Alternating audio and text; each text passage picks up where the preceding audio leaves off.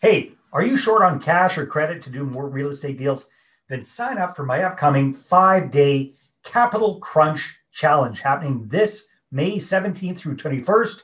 And you can register for free at capitalcrunchchallenge.com. You're going to come away with this with a full roadmap on exactly how to raise six figures or more in six weeks or less and explode your real estate portfolio, even under today's challenging circumstances. All right. So each day is going to be full of training. It's a full on training. And there's going to be uh, action assignments. There's going to be live Q&A.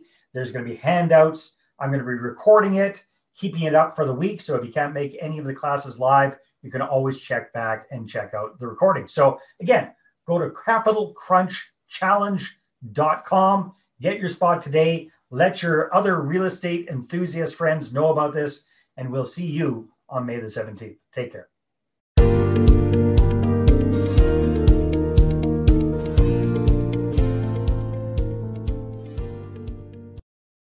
Hey everyone, it's Dave Dubeau here with another episode of the Property Profits Real Estate Podcast. And today, zooming in all the way from lovely Dallas, Texas, we got a Texan at heart, but as soon as he op- opens his mouth, you're probably going to hear he's not from Texas originally.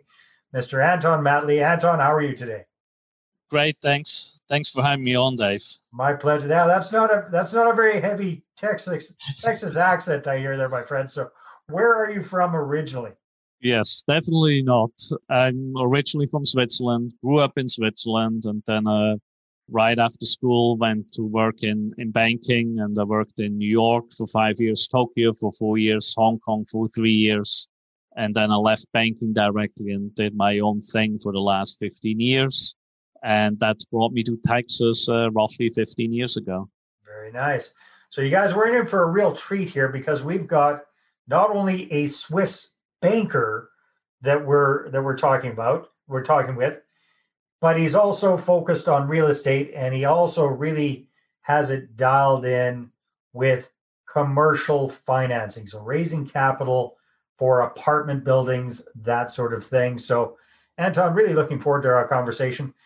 And I guess the first big question that I'd like to ask you is in your opinion, what's the biggest difference between commercial financing and normal residential financing? So, because you, have got a ton of experience with this, so so what would you say are the biggest differences? Yeah, so I would say really the massively biggest difference is that for residential financing, unless you do a big portfolio like a BlackRock and all the others, your personal credit score and income is really the most important element to it. Obviously, the appraisal needs to come back, but your personal debt to income ratio is the driver. When it comes to commercial real estate, your personal income doesn't matter. What matters is the property's income stream. So we call it generally NOI or net operating income that this essentially drives how much the property is valued at, as well as uh, what the so-called debt service coverage will be, and that will determine the loan amount. And you still need to bring in experience. You may have to bring in financial strength and liquidity, but it's still the property that essentially determines the actual loan amount. Yeah. All right. Very, very cool.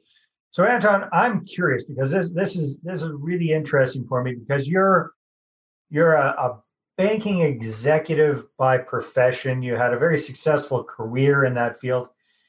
So I admire the fact that you branched out and went off on your own. Why don't you kind of share how that came about? Where did you kind of have the aha moment that okay, you know, you left the the golden handcuffs of that nice, you know, cushy banker job and struck out on your own. Why did you decide to do that? Yeah, so I think I always had entrepreneurial streak in me so that kind of came kind of natural to me mm-hmm. but I, ultimately i think it was just the corporate structure that that you are exposed to and that you have to adhere to in a massive company is is just uh, at some point, all that entrepreneurial elements that you want to bring to the table, even if they are great ideas, you just cannot implement them because you have to so many rules to follow and all the hierarchies that you have to follow. And I just prefer to have a, a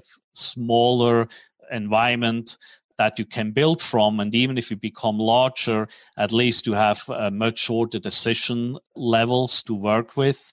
And that is what I'm trying also to do with our firm, where we essentially have very short decision making processes and where we can implement ideas very quickly from our marketing side, from our IT side, as well as from our originators. And that's really what, what I like. At the same time, I will always have liked commercial real estate from a personal investment perspective and financing perspective. And so it was was kind of a natural progression. So it must have been a major, I'm guessing, must have been kind of a major shift for for you going from you know that working in a big bank and that corporate environment to striking out on your own. What were the you know because and i'm just guessing here i'm imagining you were dealing with huge accounts you know people with very very deep pockets. Then you struck out on your own. What did those first few deals or first few years look like for you and your company? What did you start off with when you look from the big corporate life to the self-employed life. Yes. Uh, so, yeah, so I, I, would say I was probably a little bit lucky that I was able to build up relationships over, over the years, and I've always fostered my my relationships throughout my career.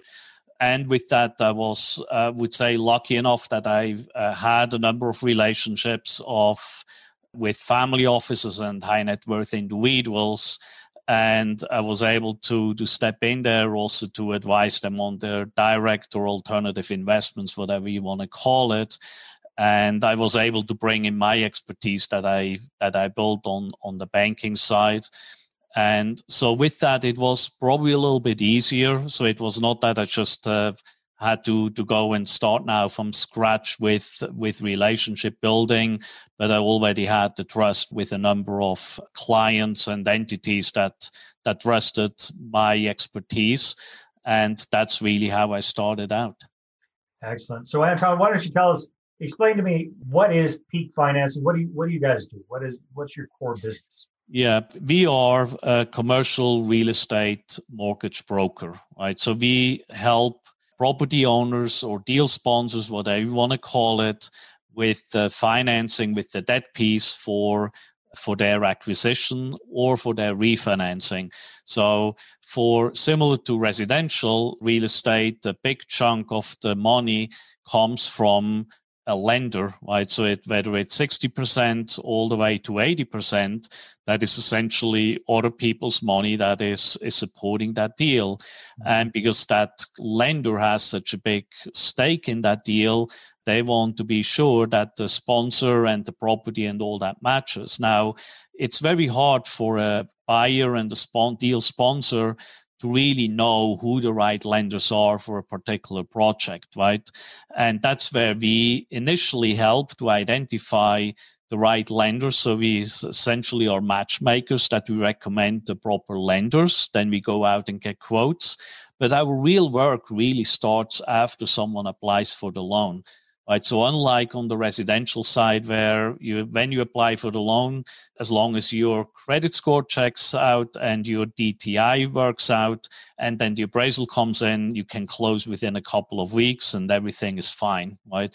On the commercial side there are 100 plus items that a lender will look at after you apply for that loan right? So there is no no guarantee that that loan actually comes back in for the loan amount that you originally applied for and the terms that you applied for from an interest perspective interest only and so on. And our job really is is to handhold that deal to make sure that you get to the closing table without any hiccup and without any, as we call it, retrade, right? So we call it retrade when you apply for, let's say, a $5 million loan and then the lender comes back at the last moment and says, now we only do 4 million, right? So that is really our, our job and that's where we add most of our value. So I've got a question for you, Anton, because you've been doing this for a long time 15 years, I believe you said you're, yes. on your own. I would imagine that you've worked with a number of relatively new people in the space that are just kind of switching from single family homes, getting into multifamily residential or, or whatever that they're doing. What are some of the biggest mistakes people make when they're trying to line up financing for their commercial deals? I would say that they do not really understand how a lender underwrites a deal compared to how a sponsor or buyer would potentially underwrite the deal, right? So I hope that anyone who is venturing into commercial real estate gets some form of coaching. I do not say necessarily that someone needs to sign up for a coaching class, but at minimum have a mentor, right, that has it done before now, the problem is if you do not have a mentor and you just join, let's say, a coaching class, you may learn all the underwriting tools and all that, how, how they coach you and teach you how to underwrite a deal and prepare the pro forma.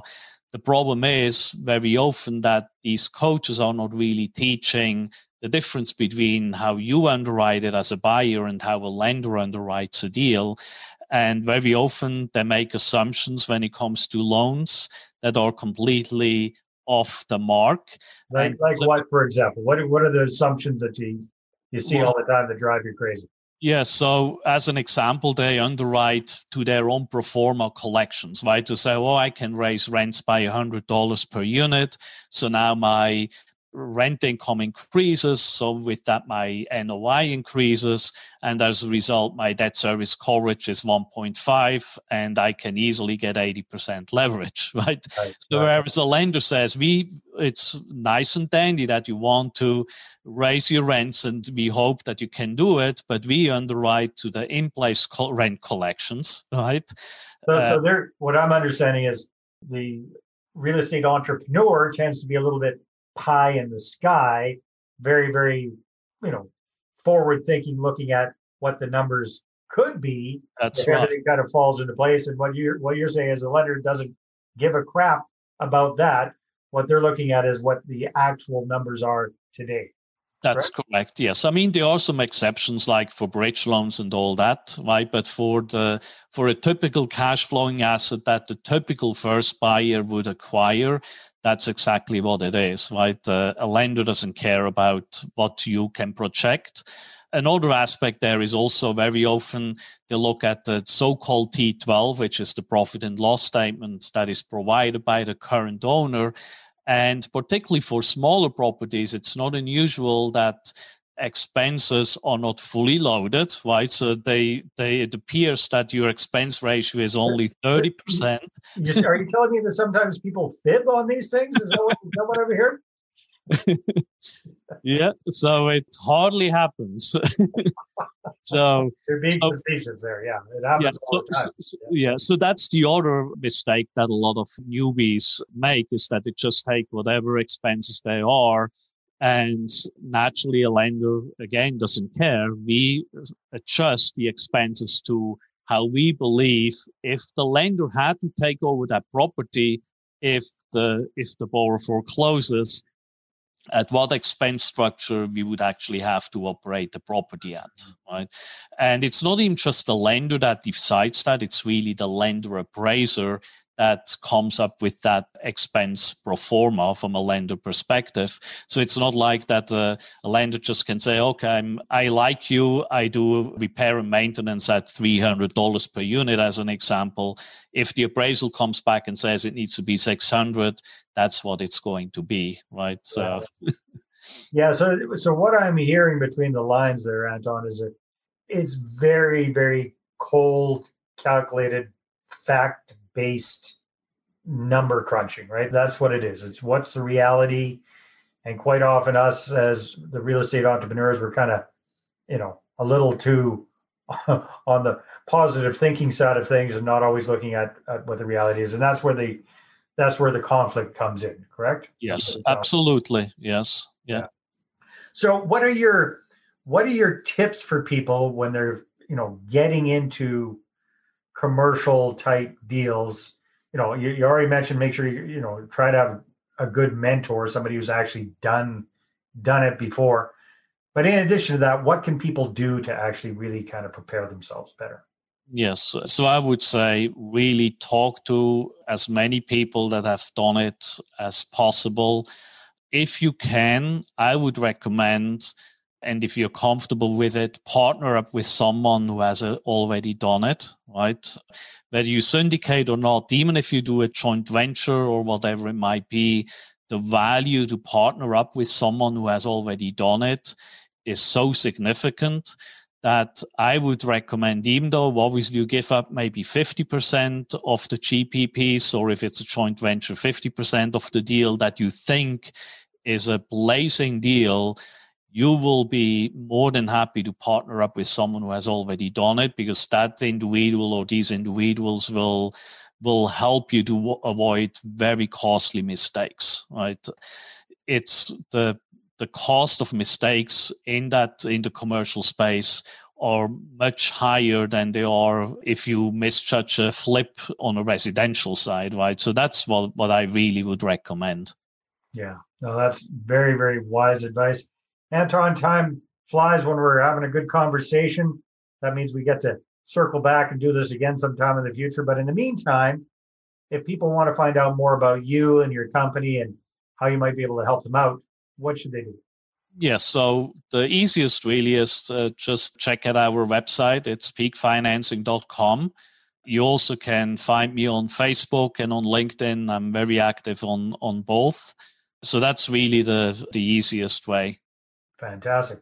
Anton, thank you very much. Nice to meet you and thank for thank you for sharing some some good insights into getting commercial financing. Yeah, thanks for having me on, Dave. My pleasure. Take care, everybody, and we'll see you on the next episode. Bye bye. Well, hey there. Thanks for tuning into the Property Profits podcast. If you like this episode, that's great. Please go ahead and subscribe on iTunes. Give us a good review. That'd be awesome. I appreciate that. And if you're looking to attract investors and raise capital for your deals, then I'm going to invite you to get a complimentary copy of my newest book, right back there. There it is The Money Partner Formula. You can get a PDF version at investorattractionbook.com. Again, investorattractionbook.com. Take care.